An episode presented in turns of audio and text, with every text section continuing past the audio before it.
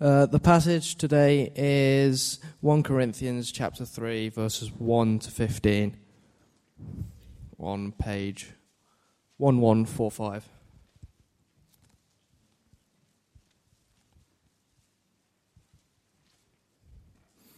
Brothers, I could not address you as spiritual, but as worldly, mere infants in Christ. I gave you milk, not solid food, for you were not ready for it. Indeed, you are still not ready. You are still worldly. For since there is jealousy and quarreling among you, are you not worldly? Are you not acting like mere mere men? For when one says, I follow Paul, and another, I follow Apollos, are you not mere men? What, after all, is Apollos? And what is Paul? Only servants through whom you came to believe, as the Lord has assigned to each his task. I planted the seed, Apollos watered it, but God made it grow. So neither he who plants nor he who waters is anything, but only God who makes things grow. The man who plants and the man who waters have one purpose, and each will be rewarded according to his own labor. For we are God's fellow workers, you are God's field, God's building. By the grace God has given me, I laid a foundation as an expert builder, and someone else is building on it. But each one should be careful how he builds. For no one can lay any foundation other than the one already laid, which is Jesus Christ.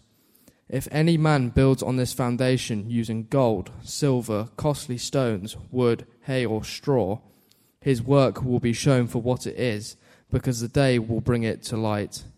It will be revealed with fire, and the fire will test the quality of each man's work. If what he has built survives, he will receive his reward. If it is burned up, he will suffer loss. He himself will be saved, but only as one escaping through the flames. And before we have a look at these verses, I wonder if you've ever been to something where your view of it was not what you were expecting. Maybe you've gone through the experience, or your parents, you've got your parents to do it, of finding a, a great deal to get some, a great price on tickets for something, whether it be um, a music performance, whether it be a theatre show, whether it be a sporting event. And, and you think you've done well to find those tickets until the tickets come through the post and you open them up and they've got in bold writing, maybe a restricted view. And you think, well, maybe, I mean, it is or it isn't. And so you, you then make your way to the event and you get there and you sit down and the pillar's right in front of you. You go, maybe a restrictive view? That is certainly a restrictive view. I wonder if you've ever had that experience. Apparently, I was reading um, just this week. Apparently, there's a big Harry Styles tour going on at the moment. I think a few people have, from church have been, not me, by the way, but a few other people have been, where there have been reports of restrictive views as a result. And so maybe you've had that experience. Maybe you've ended up like this person um, on the screen at QPR. Um, if you can just make out, the green is, is part of the pitch, probably about a third of the pitch whereas the rest of it is just not possible to see. You see, getting the right view is really important when it comes to things like that. And it's not just events like that. Sometimes we can come to church and think, right, I need to get in the right position uh, to be able to see what I need to see. And then, just as you're getting comfortable, someone comes really tall and sits in front of you. You go, oh, here we go. Just going to have to kind of bend round them to see what I need to be able to see. Getting the right view is really important. We're in the middle of a series in 1 Corinthians, and the church in Corinth is a church that Paul has planted.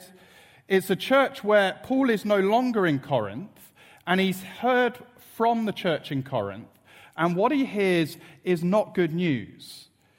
He hears of a church that loves wisdom and yet are looking for the wrong, to the wrong places for that wisdom. Yet it's a church that thinks that they are in a better place than they actually are. They think they're doing better than they actually are. Yet it's a church that has got the wrong view. And so Paul writes to them, and we have now the benefit of reading it today, to warn them against having a wrong view.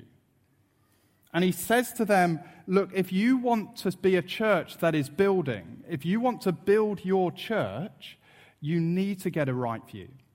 And so, in the verses that we are looking at this evening, we see three things that Paul says you need to get a right view of. Here's the first He says you need to get a right view of yourselves. You need to get a right view of yourselves, verses 1 to 4. Let me read those to us. Brothers, I could not address you as spiritual, but as worldly, mere infants in Christ. I gave you milk, not solid food, for you were not yet ready for it. Indeed, you are still not ready. You are still worldly.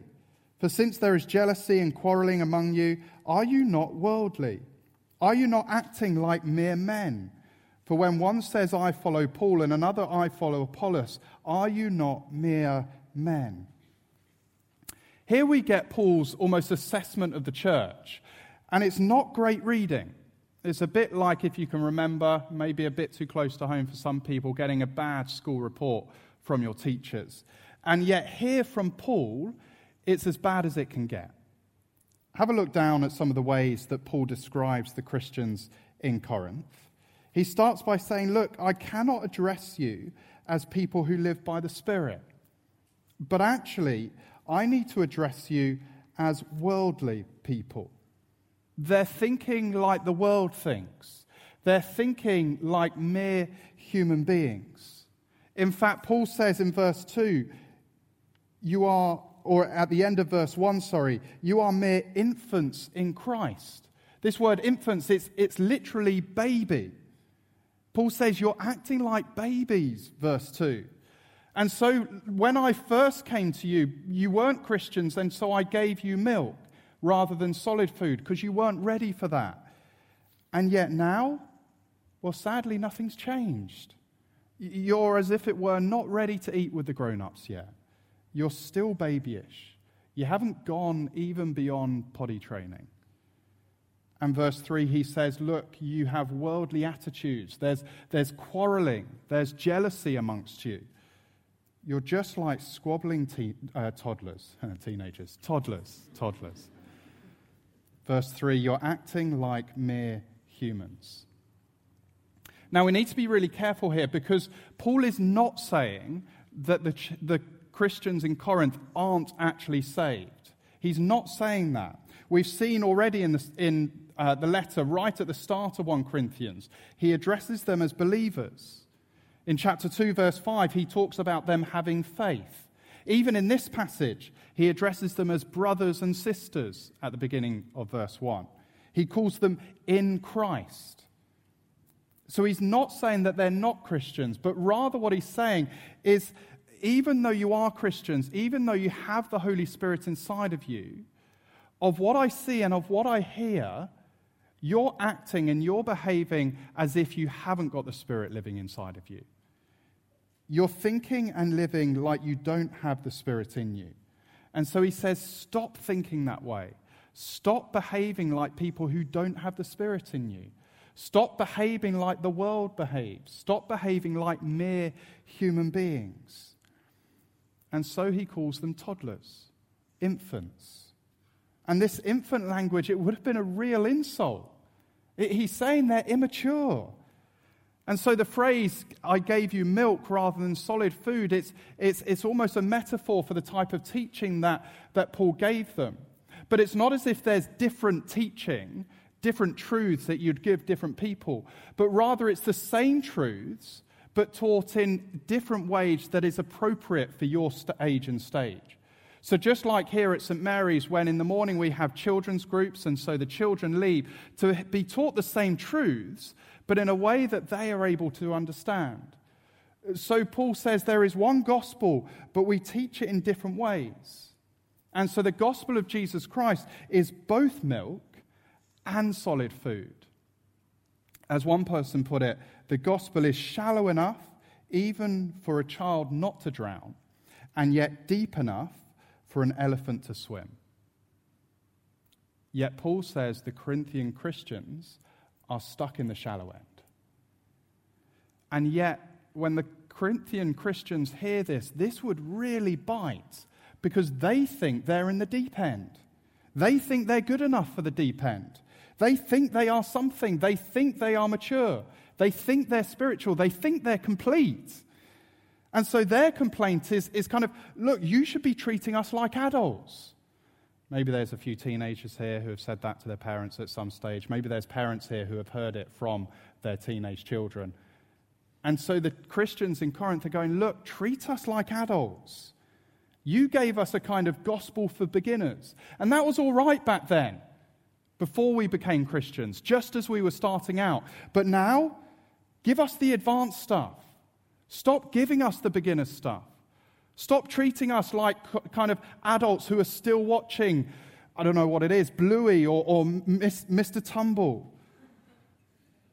Yet Paul says, no, no, no, of what I hear from you, you're still behaving like you're in primary school, if that.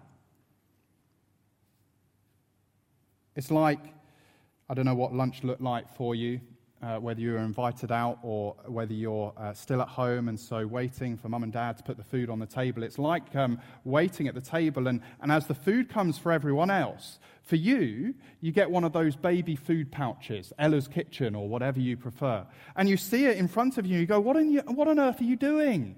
I'm, I'm ready for grown up food. I should be having grown up food. And the person who's hosting you or your mum and dad says, Look, look, I've been seeing the way that you're behaving, and I think this is appropriate food for you. Paul says, get a right view of yourselves. He says to the Christians in Corinth, you're mere infants. Why does he say that? Well, in verse 4, Paul returns to a subject, an issue that he's already identified in the Corinthian church. Verse 4, he says, For when one says, I follow Paul, and another says, I follow Apollos, are you not mere men? Paul's saying, rather than, than feeding on the spiritual truths from God, well, you're just concerned with the surface appearance of those around you. And so the, the Corinthians have, have attached themselves to their favorite leaders and favorite preachers. And so they think they're better than others because they have that leader. And they look at others and go, Really? You think you should be following that leader? It's interesting that um, we meet Apollos in Acts chapter 18, and what we hear of him, uh, Apollos is someone who the Corinthian church would like. So Paul came and planted the church, and when he moved on, Apollos took over. And we're told in Acts chapter 18 that Apollos is he's competent in his knowledge, he knows his stuff, and he's a really enthusiastic speaker. And yet, when Paul talks about him and Apollos, he talks about them as partners in the gospel. And so when Paul talks about Apollos, he says, Apollos is a good guy. He's a gospel guy. He taught you the good news of Jesus. And yet, what you've done is you've put us against each other. But we're partners. The issue isn't with Paul or Apollos, it's with you. You're playing, if you like, spiritual top trumps based on which leader you prefer. And as a result, there's a, a rivalry an opposition within the church. The church just don't work together. Paul says, get a right view of yourselves. I wonder what the, the potential dangers of being like the Corinthian church are for us today. The kind of things we might get so caught up on that we forget the good news of Jesus Christ, that we stop feeding on solid food. Maybe we look at our church and then look around at other churches and go, oh, they're just not like us, are they? Not good enough like us. Maybe we attach ourselves to, to leaders or speakers and, and we listen or watch leaders on, on the internet or we read certain books by certain people and, and hear of others reading other books and go, mm, that's not quite these guys. Paul warns don't have a wrong view of yourselves, get a right view of yourself. And then, second, he, he continues on with this theme in verse 4 into verses 5 to 9. And he says, Get a right view of your leaders. Get a right view of your leaders. Have a look down at verse 5. Paul says, What after all is Apollos, and what is Paul? Only servants through whom you came to believe, as the Lord has assigned to each his task.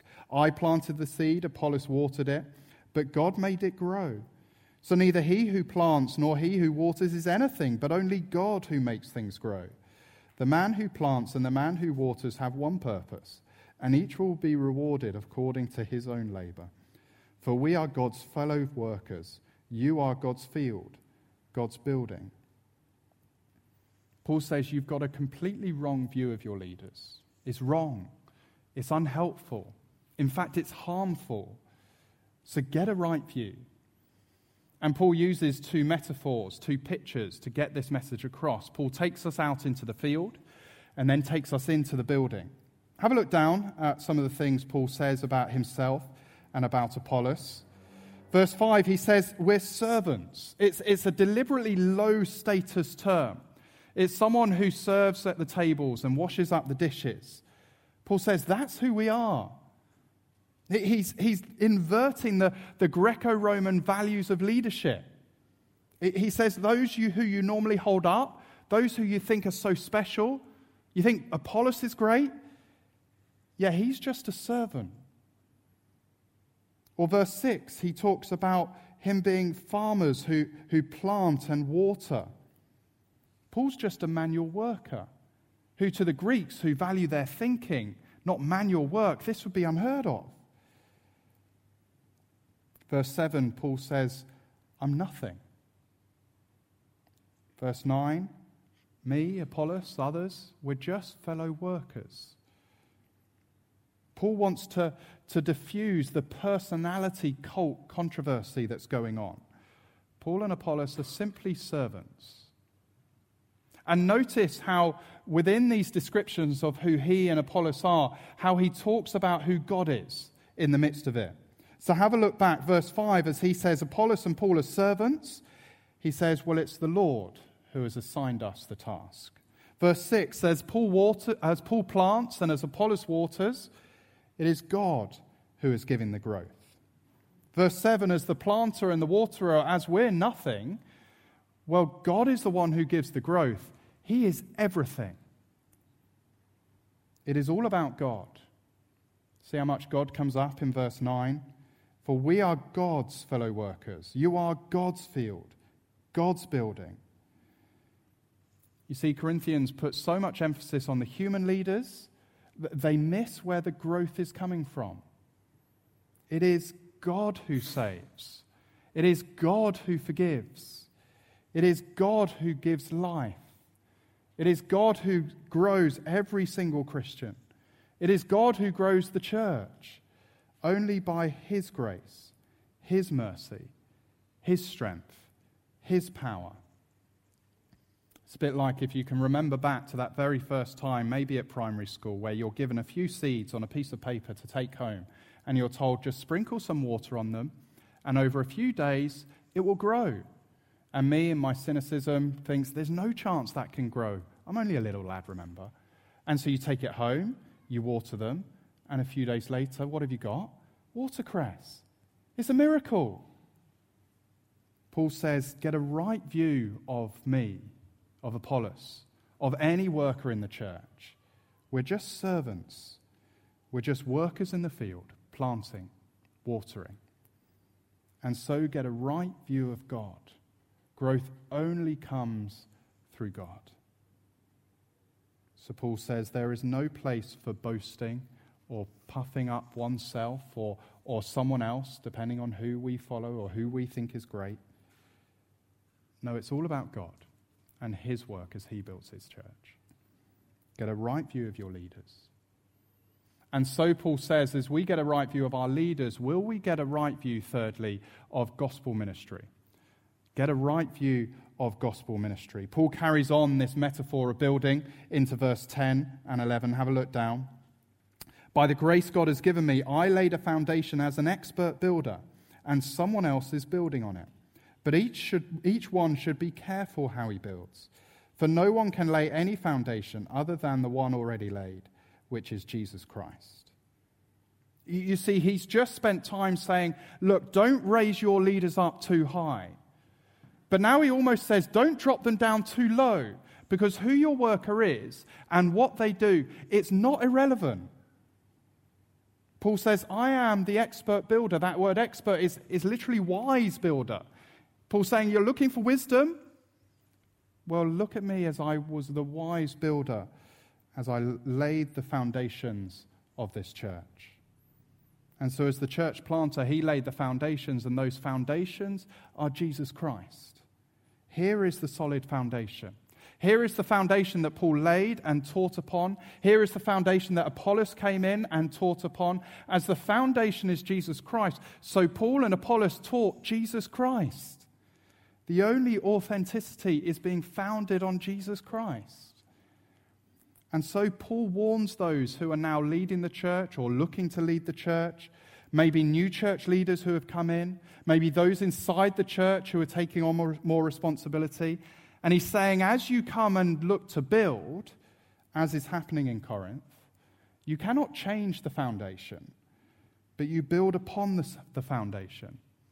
And so, what you build upon this foundation is key. And so, the question of verses 12 to 15 is will it last? Have a look down, verse 12. If any man builds on this foundation using gold, silver, costly stones, wood, hay, or straw, this work will be shown for what it is, because the day will bring it to light. It will be revealed with fire, and the fire will test the quality of each man's work. If what he has built survives, he will receive his reward. If it is burned up, he will suffer loss. He himself will be saved, but only as one escaping through the flames. Look, these are tricky verses as they were read out as I read them there. Maybe you're thinking, what on earth is going on? Similar to me a few days ago. So let's work through them slowly as we think about what on earth is Paul talking about. This day, in verse uh, 13, with a capital D, this is the day of judgment. And so Paul says, as, as normal day brings things into light, so a day is coming that will test the effectiveness and reveal the effectiveness of people's work. It is the day of judgment. And it's not just that their work will be revealed, but there is a fire that will test that work. And so, what we have built, what we have used to build, will be tested by this fire. And so, verse 12, there in this list of, um, of items, it almost it seems as if there's two lists going on here. You have gold, silver, costly stones, things that would withstand the test. And then you have wood, hay, straw, things that won't. And notice verse 15 the fire is testing the work, not the person. It is not a testing or a purifying of the worker, but a testing of the work. The person is still saved. So the work might be consumed, but not the worker. They will escape through the flames. What does that look like, or what's a picture that illustrates that? I wondered if this story came off the back of this. I'm sure you've all heard this story when you were little. Uh, there's a story about three little pigs. They uh, outgrew their home. Their mum said they needed to go and build new homes. So they went and built their own homes. Two pigs chose um, wood and straw to build their homes. The third pig picked bricks. The first two laughed at the third one, thinking, that's going to take ages. Look at ours getting up in a day. And the third one, no, no, I'm going to take my time with my bricks. And then, as I'm sure you know, the wolf comes along and he goes to the house of straw, he goes to the house of wood, and he huffs and he puffs and he blows that house down. And so the little pigs run off to their brother in the bricked house and they get inside the brick house and the wolf huffs and he puffs and he huffs and he puffs and the house goes nowhere because what you build with is important. The workers survive, they are saved, and yet their work is consumed by the fire. And then in verse uh, 14, we have this topic of rewards almost an appropriate pay to an appropriate work. What is going on here? What is this topic of rewards all about? And frustratingly, Paul doesn't tell us. He says there is a reality of rewards, there is a certainty of reward, but he doesn't tell us what that reward is. And maybe more frustratingly, the rest of the New Testament doesn't seem to tell us either. There's mention of rewards throughout the New Testament. Jesus talks about rewards in the Sermon of the Mount. In Luke chapter 6, he says, Your reward will be great and you will be children of the Most High. And so maybe that reward is to be known and accepted as sons and daughters of the living God. Paul in 1 Thessalonians talks about a crown or a, a, reward that he will receive. And he says, What will my crown, my reward be? It will be you guys. and so for Paul, he says, When I get to heaven, when I see you there, oh, that'll be enough for me. Others think the reward is, is simply, simply, I say, incredibly getting to heaven and hearing the wonderful words from God Well done, good and faithful servant. In fact, in the next chapter in 1 Corinthians chapter 4 verse 5, Paul says, "At that time each will receive his praise from God." Could you imagine that? We live lives on this earth praising God. We'll go to heaven to praise God for eternity. But as we get there, Paul says, You will receive praise from God. What a reward that is. You see, there's an uncertainty in the New Testament about what the reward might be.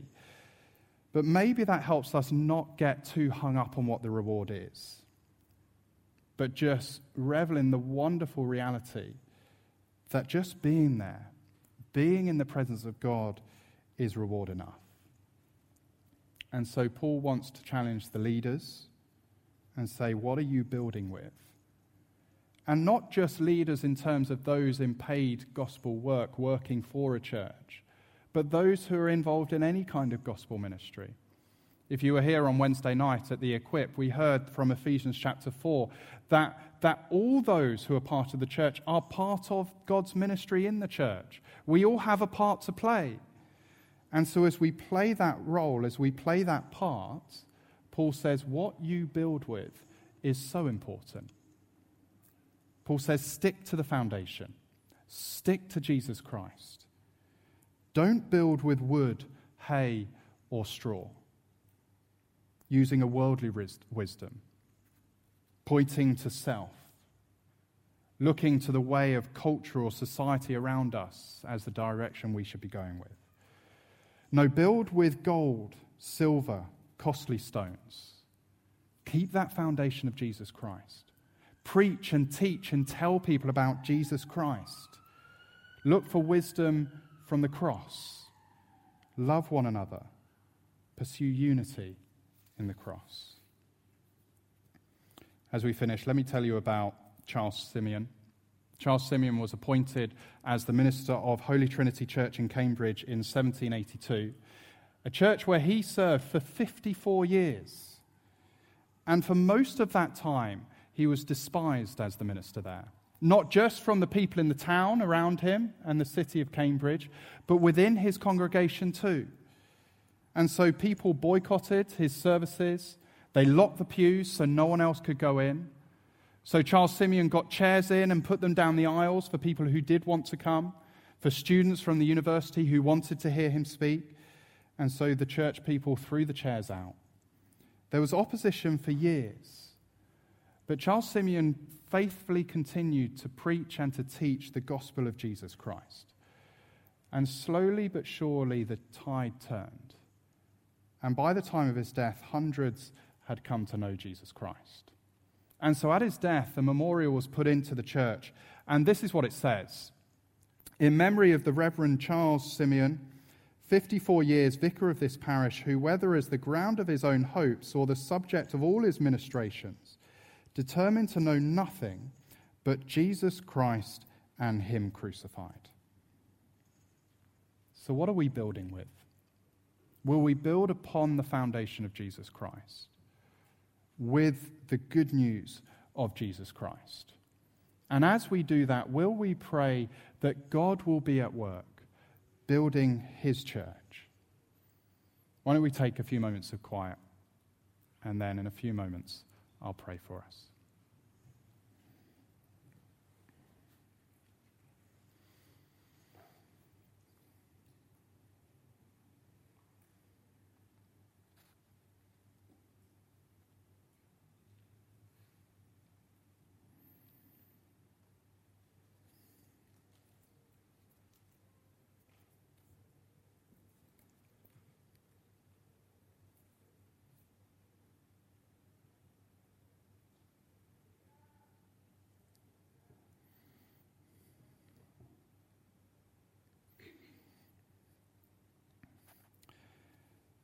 Father God, help us to hear the warning that Paul gives the Corinthian church a warning to get a right view of ourselves and our leaders and of what ministry looks like. And so, Lord, help us to build upon the foundation of Jesus Christ. Help us to build with the right things. And Father, will you do your work in building and growing your church? In Jesus' name, amen.